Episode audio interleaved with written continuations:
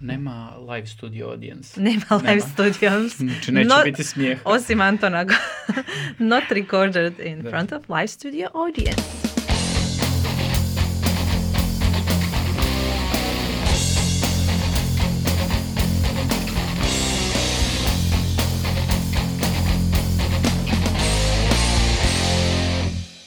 Dobar dan i dobrodošli u novu epizodu Netokracija podcasta. Ja sam Mija, a sa mnom je Goran. Goran. Ti nisi Ivan Gorane. Ne, ja nisam Ivan, ja sam Goran. A, Mio. ako uh, je Ivan moj uh, working husband, uh, Goran je moj husband husband. Tako je, drago mi je. Drago mi je. Šal na stranu, ne, stvarno. Uh, Gorana ste već mogli vidjeti uh, u jednoj epizodi Netokracija podcasta gdje je govorio ni manje ni više nego o davanju otkaza. Bilo da dajete otkaz uh, poslodavcu kao dođete i kažete I quit ili poslodavac da otkaz vama i kaže go away. Što kaže poslodavac? Da.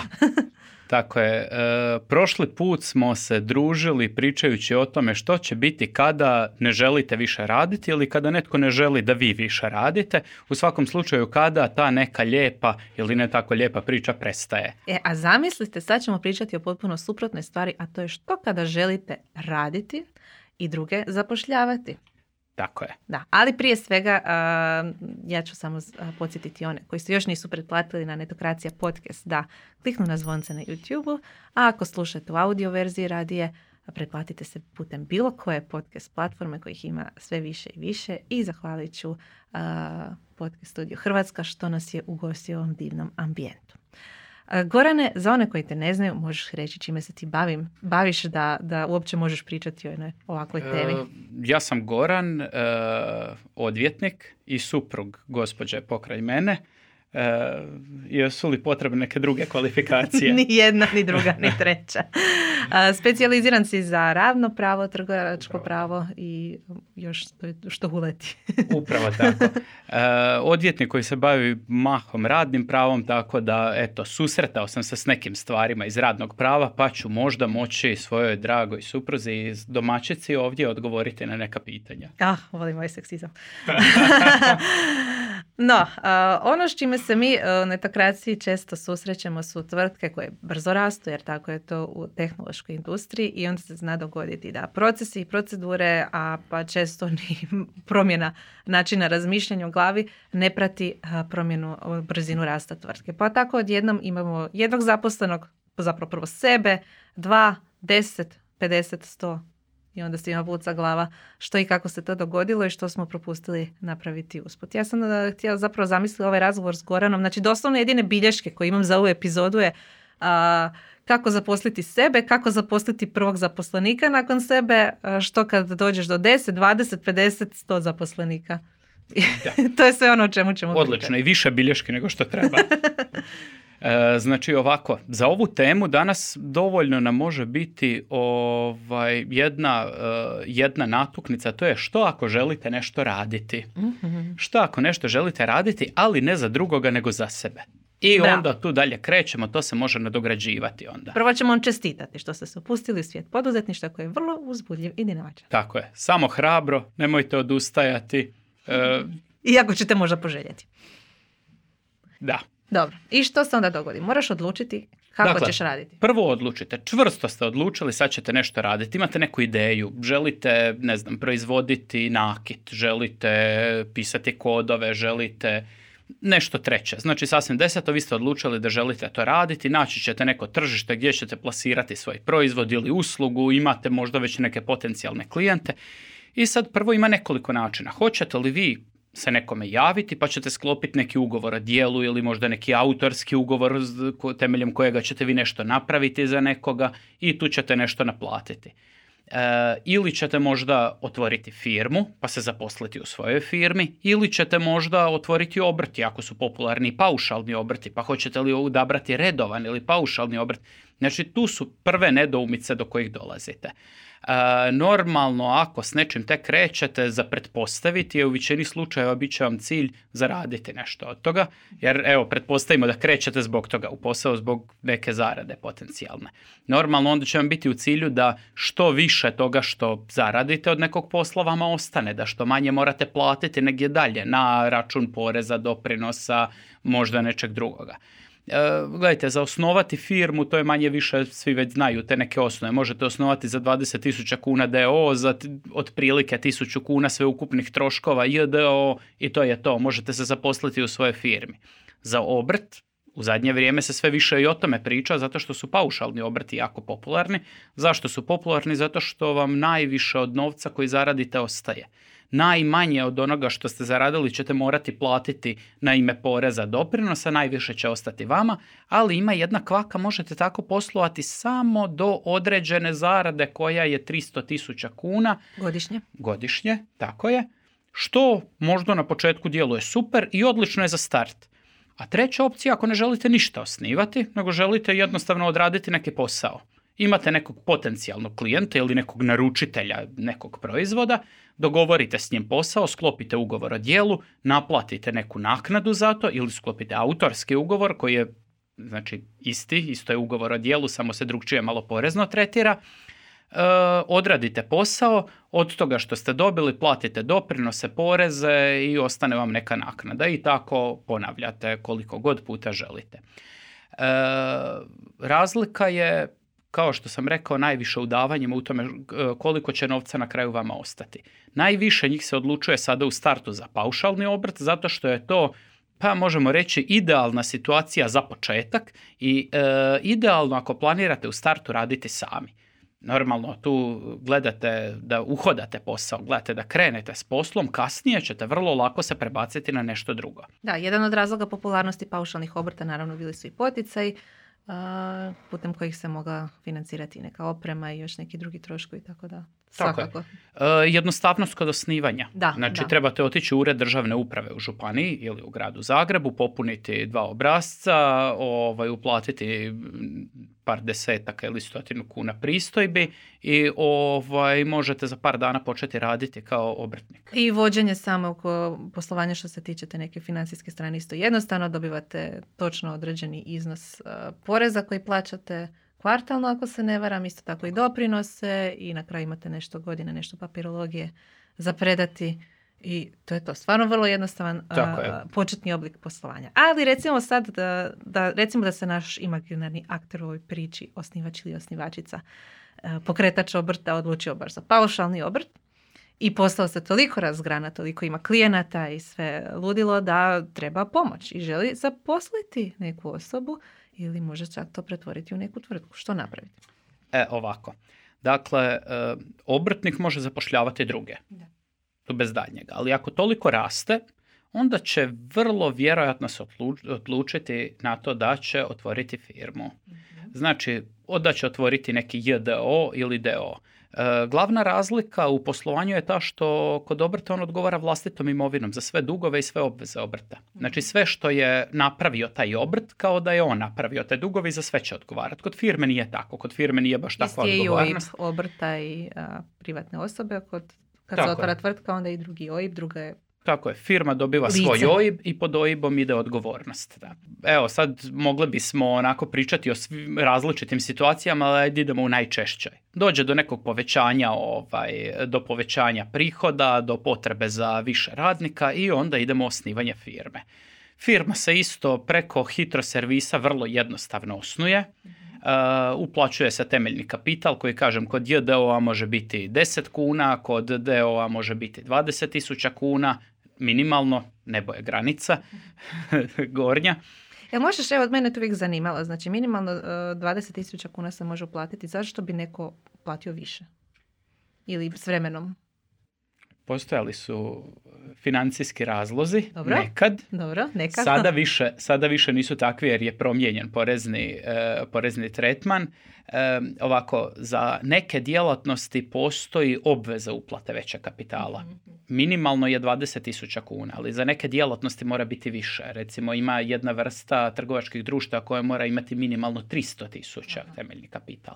Neka, tu pričamo o društvima s ograničenom odgovornošću, ne o DD-u. DD mora imati. Da, DD ima. E, znači, postoji taj razlog. E, Druga situacija je da vjerojatno kada ima više osnivača, pa onda oko toga dogovaraju se kakve uloge će imati. Jer taj novac koji u startu ulažu u temeljni kapital, to je ono što ostaje firmi na početku, s tim će poslovati. Pa, na primjer, nađe se pet osnivača koji hoće osnovati neku firmu, idu u neki zajednički pothvat i svako hoće uložiti 100.000 kuna, pa onda stave temeljni kapital recimo pola milijuna kuna i onda s tim raspolaže firma u startu. Iako ne moraju. Kasnije se može dobit, zadržana dobit pretvarati u temeljni kapital. Nekad ranije prije su postojali e, porezni razlozi, zato sada više nisu, ali Ako ovaj, ne postoje, nećemo ih spominjati, tako, Tako da je sve jasno. A i kad bismo ušli u to, to bi nam mogla biti tema posebna za Možda emisiju. bude jedno. E, uglavnom ono što je bitno, bitno je da osnovali ste firmu, to isto nećemo se sad doticati više toga kako osnovati firmu, to je neka druga tema i hoćete nekoga zaposliti. Sad ovako, prvo trebate zaposliti sebe. Koja je situacija? Vi više niste sam sebi poslodavac, poslodavac vam je firma. Znači vi trebate sklopiti sa svojom firmom ugovor o radu. Trebate sklopiti ugovor radu na mjesto, ne znam, direktora. Da, da. E, jako puno se pričalo o poduzetničkoj plaći. To je neki minimalac koji je propisan za direktore. To nije onaj minimalac koji propisuje država, nego je to minimalac na koji vi morate plaćati doprinose i poreze. Znači, to je plaća koju propisuje država da je očekivana kod direktora, što ne znači da se vi toliko morate isplatiti. Vi sebi možete isplaćivati minimalac, ovaj potpuni minimalac koji je, samo je važno da plaćate poreze i doprinose kao Pune. direktor na taj iznos. Tako. Važno je da državi date ono što joj ide. E, normalno, kod zapošljavanja sklopite sami sa sobom, ispričavam se sa svojom firmom, sklopite ugovor o radu, prijavite se na mirovinsko, prijavite se na zdravstveno i počnete raditi kao zaposlenik u svojoj firmi. I vi ste direktor u svojoj firmi od jednog čovjeka. Nakon toga želite zaposliti nekog drugoga. Posao raste, narudžbe se gomilaju, vi više ne stignete napraviti sad posao ili ste odlučili da 20 sati dnevno je onako previše pa ćete na nekoga prebaciti i onda krenete zapošljavati nekog drugoga. Prvo nemojte zapošljavati prijatelja.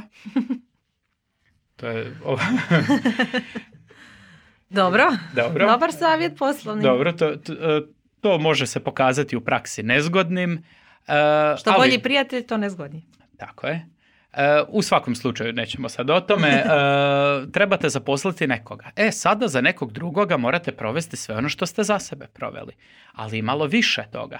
Jer ne može se više dogoditi da nekog ste zaposlili, a on nema s čim i na čemu raditi. Vi svom zaposleniku morate osigurati mjesto rada. Postoji mogućnost rada od kuće, koja sada se popularizira.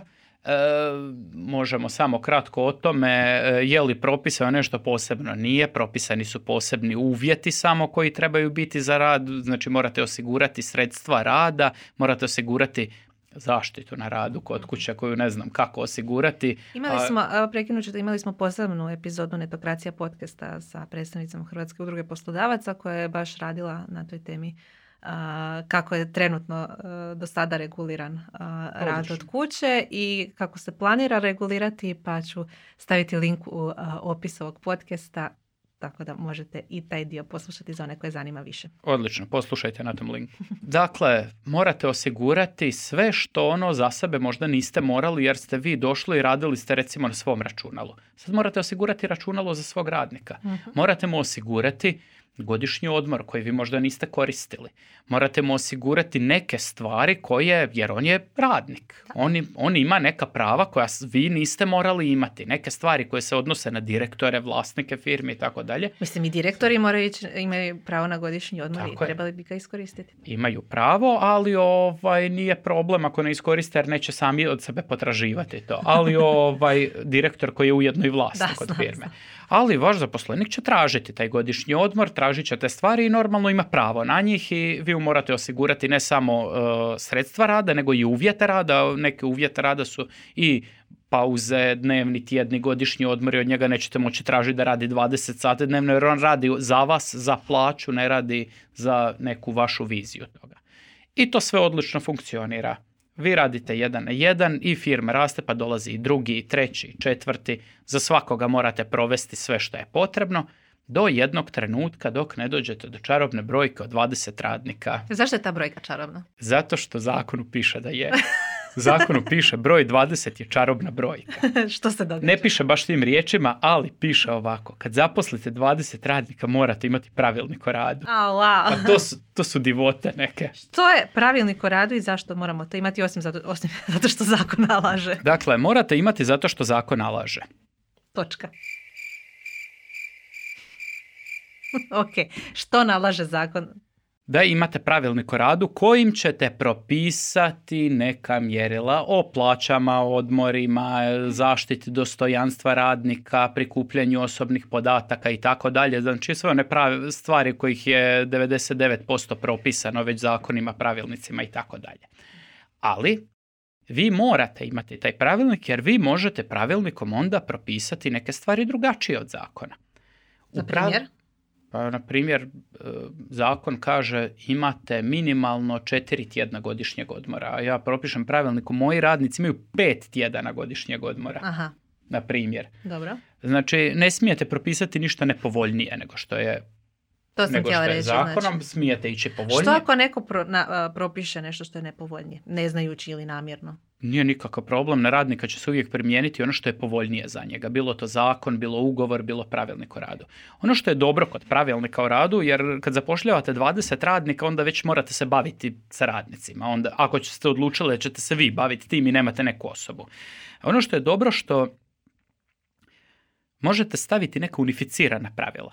Znači možete staviti e, da ne znam, pravilnikom propišete da će svi imati pravo na e, plaćeni dopust u slučaju da se sele u mjestu stanovanja ili van mjesta stanovanja ili da će imati neko pravo ili da se nešto zabranjuje neko ponašanje koje će se smatrati i teškom povredom obveza iz radnog odnosa ili tako nešto. Neka Primjer pravila- se alkoholiziranje na poslu. Na primjer Dobro.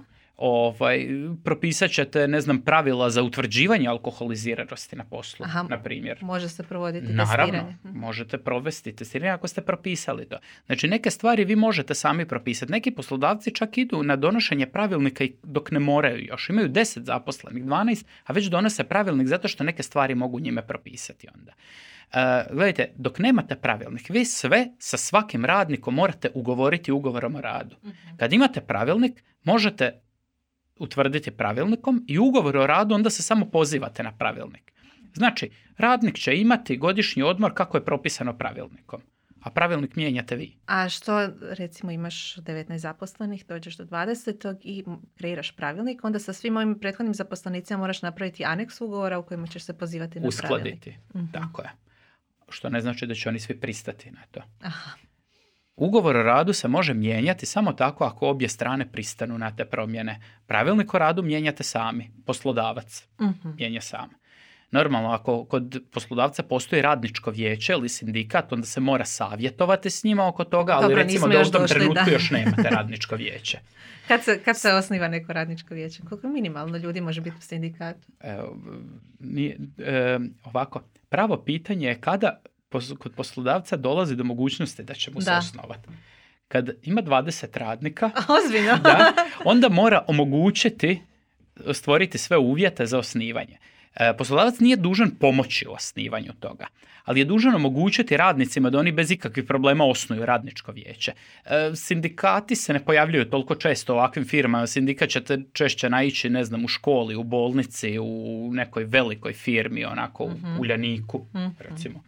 Ali ovaj, u firmi koju ste vi osnovali prošle godine, u kojoj ste pokrenuli, vrlo teško će vam se pojaviti sindikat. Onako, eto, jednostavno nije popularno toliko više, onako, ako ništa A drugo. koja je uloga radničkog vijeća? Uloga radničkog vijeća je da daje svoje mišljenje o nečemu, koje u dosta slučajeva nije obvezujuće, ali se vi morate sa radničkim vijećem posavjetovati oko Mhm. nečega. Na primjer, hoćete mijenjati pravilnik o radu, hoćete odjednom smanjiti broj dana godišnjeg odmora koji dajete, vi se morate posavjetovati s radničkim vijećem. Oni mogu dati negativno mišljenje na to, pa onda vi trebate razmisliti hoćete li to promijeniti. Možete promijeniti, ali možete izazvati nemir među radnicima.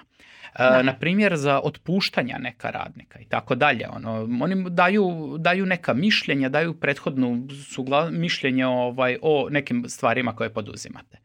Ali dobro, recimo da e, nije očekivano da će vam se radničko vijeće osnovati, samo morate omogućiti ako radnici žele.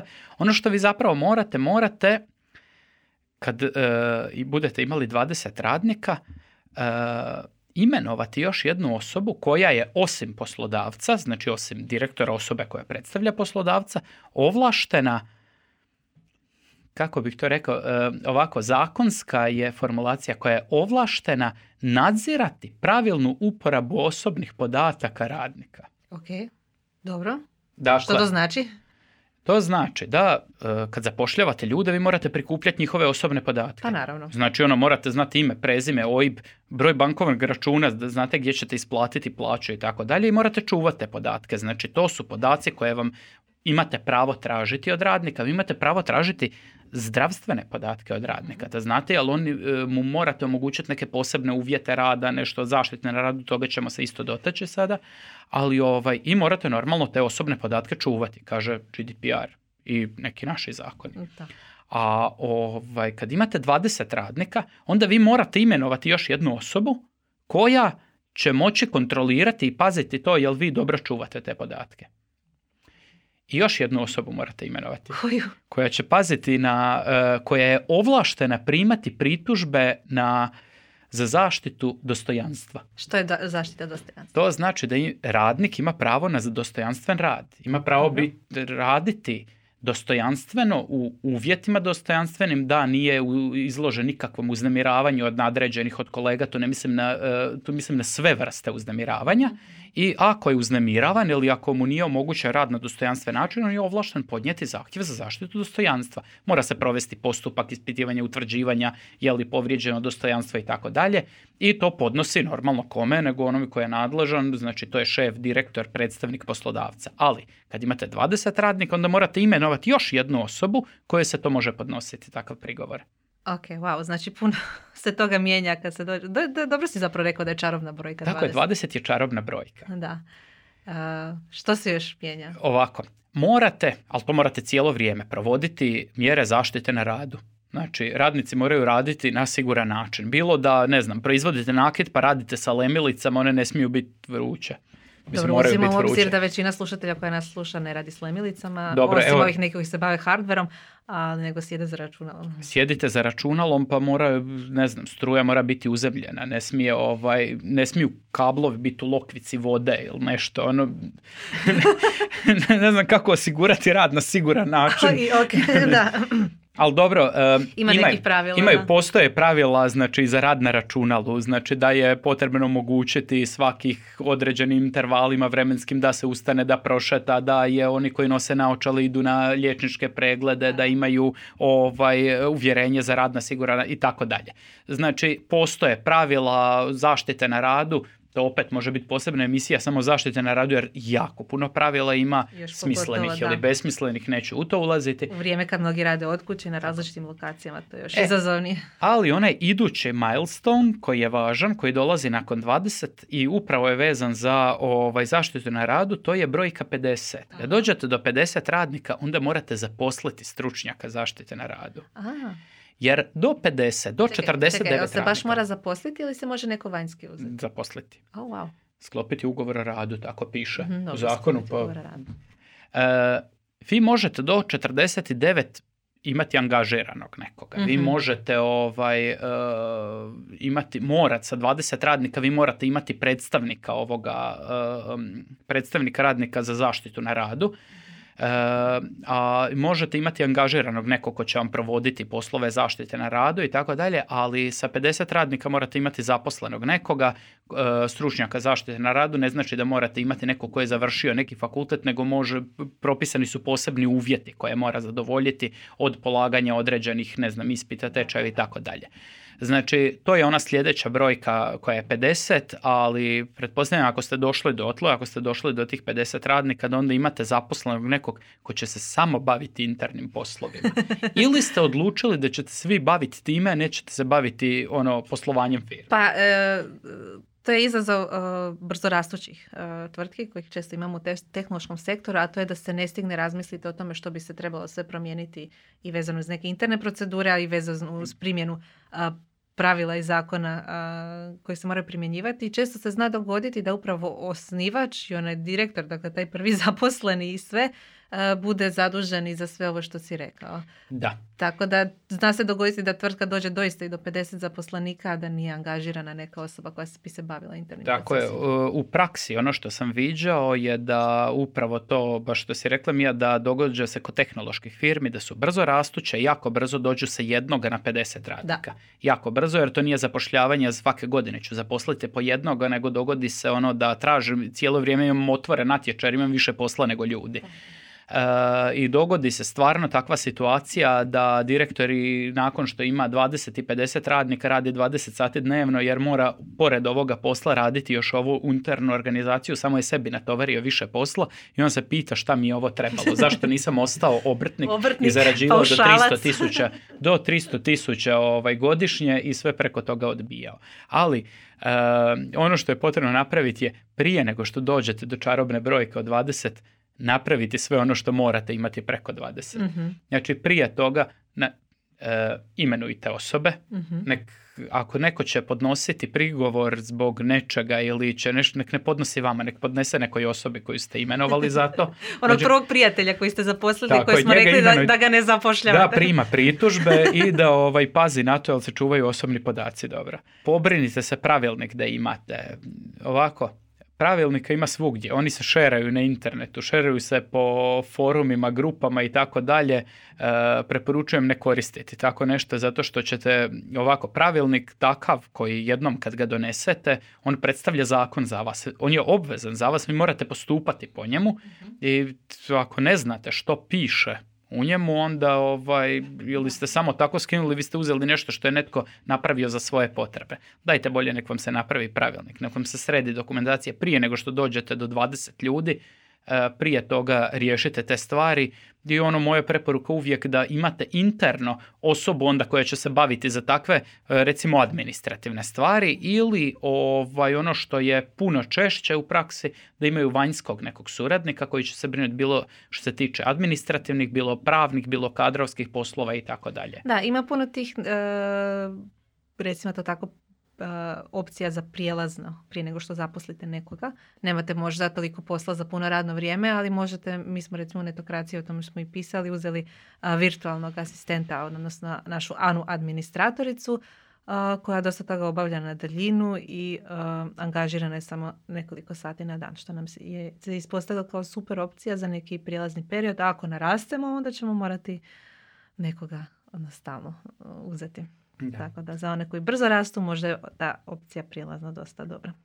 E, mi smo u odvjetničkom društvu recimo imali situaciju da firme koje rastu i one koje su narasle angažiraju nas da im obavimo te stvari ili da im obavimo i praće, pratimo stvari koje su potrebne, izrađujemo dokumentaciju od pravilnika, ugovora o radu, raznih odluka, pripazimo što treba imena, što treba prije, znači prevenciju prekršaja. Prevencija prekršaja. Prevencija prekršaja dok ne dođu do te razine da zaposle ovaj nekoga, a čak i onda i dalje od toga. Zato što firme koje su narasle tako da su zaposlile nekoga imaju tendenciju i daljnjeg rasta. Ono, tako da, to je ovaj... istina, plus nije, e, interni pravnik u, recimo u tom slučaju ne obavlja isti posao kao, ne znam, odvjetnik. Upravo tako. Drugačije. Zamislite, razlikuje se. Da.